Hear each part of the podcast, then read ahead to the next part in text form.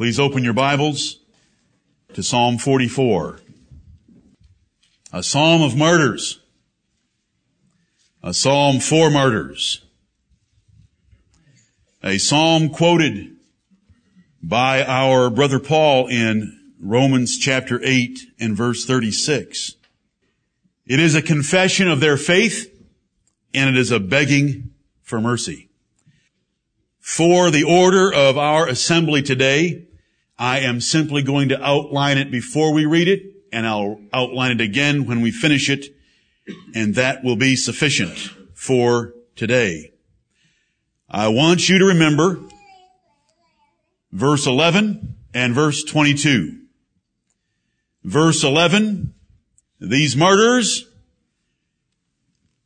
right by their psalmist, thou hast given us like sheep appointed for meat and has scattered us among the heathen. God at times has treated the sheep of his pasture, whom he will save without exception, as if they were made for the slaughter. And verse 22, yea, for thy sake are we killed all the day long. We are counted as sheep for the slaughter. And it is that verse right there that Paul will quote for us in Romans 8. The outline is simple, verses 1 through 3. The psalmist and these martyrs remember the past favors of God, especially in taking the land of Canaan. Verses 4 through 8, they trust in God for the future as they remember the victories they had in the past over their enemies. Verses 9 through 16 is a description of their sorry condition because of their enemies. Verses 17 through 22 are a restatement of their faith in spite of their adversities and adversaries and a commitment by their integrity to remain faithful. And verses 23 through the end of the chapter are an earnest prayer for mercy and help. We hardly know how to relate to such a psalm, but let us make our effort by standing together and reading Psalm 44 in unison. Together, we have heard with our ears, O God, our fathers have told us, what work thou didst in their days in the times of old. How thou didst drive out the heathen with thy hand and plantedst them.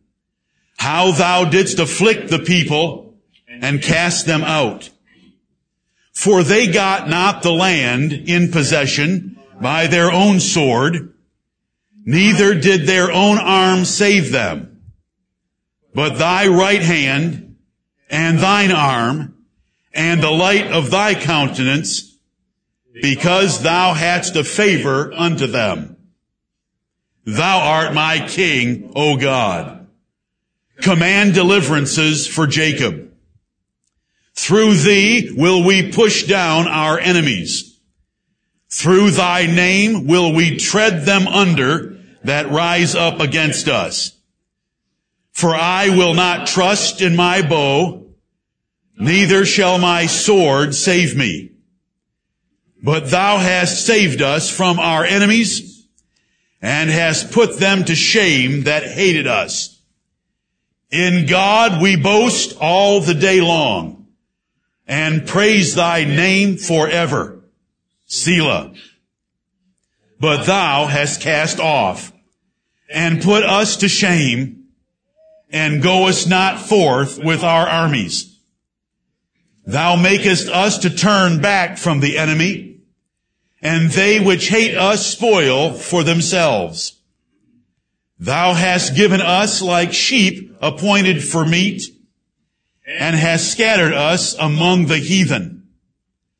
Thou sellest thy people for naught, and dost not increase thy wealth by their price. Thou makest us a reproach to our neighbors, a scorn and a derision to them that are round about us. Thou makest us a byword among the heathen, a shaking of the head among the people. My confusion is continually before me, and the shame of my face hath covered me. For the voice of him that reproacheth and blasphemeth, by reason of the enemy and avenger.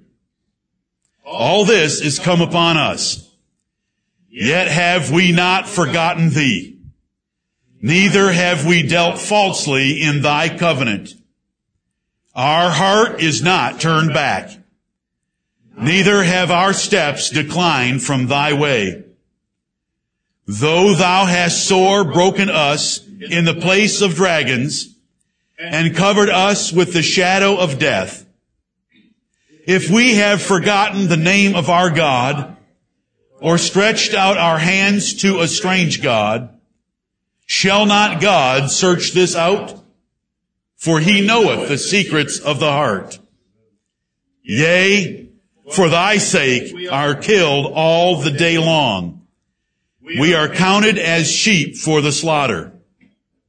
Awake, why sleepest thou, O Lord? Arise, cast us not off forever. Wherefore hidest thou thy face and forgettest our affliction and our oppression? For our soul is bowed down to the dust. Our belly cleaveth unto the earth. Arise for our help and redeem us for thy mercy's sake. Amen and amen. You may be seated. Verses 11 and 22 describe us as being sheep for the slaughter. Verses 1 through 3 are a remembrance of God's past favors toward Israel, especially in the taking of the land of Canaan and driving out the inhabitants of that land, seven nations greater and mightier than Israel, but God hated those nations, and so he utterly annihilated them from the face of the earth for the sake of his people because he had to favor unto one nation that was smaller and against seven nations that were larger. The election of God.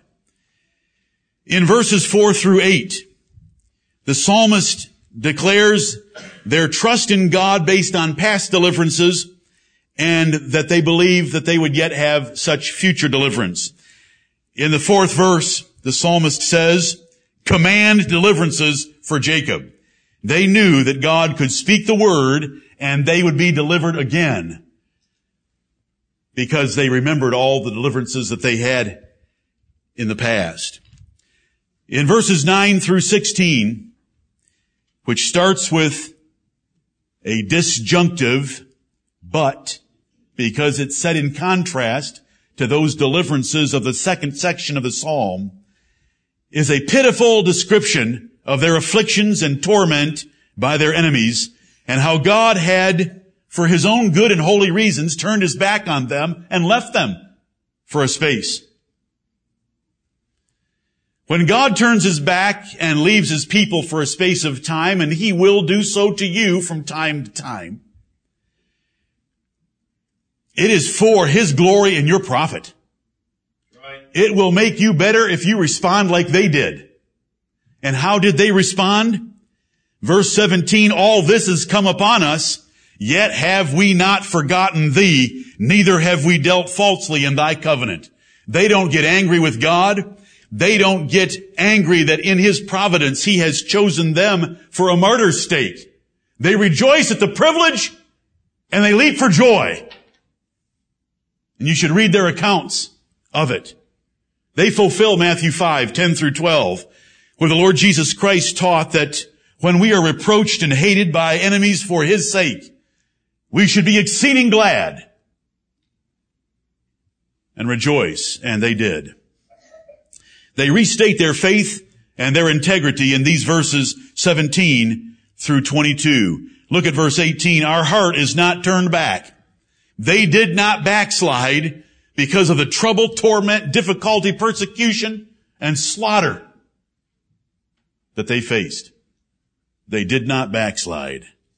What a wonderful example for us.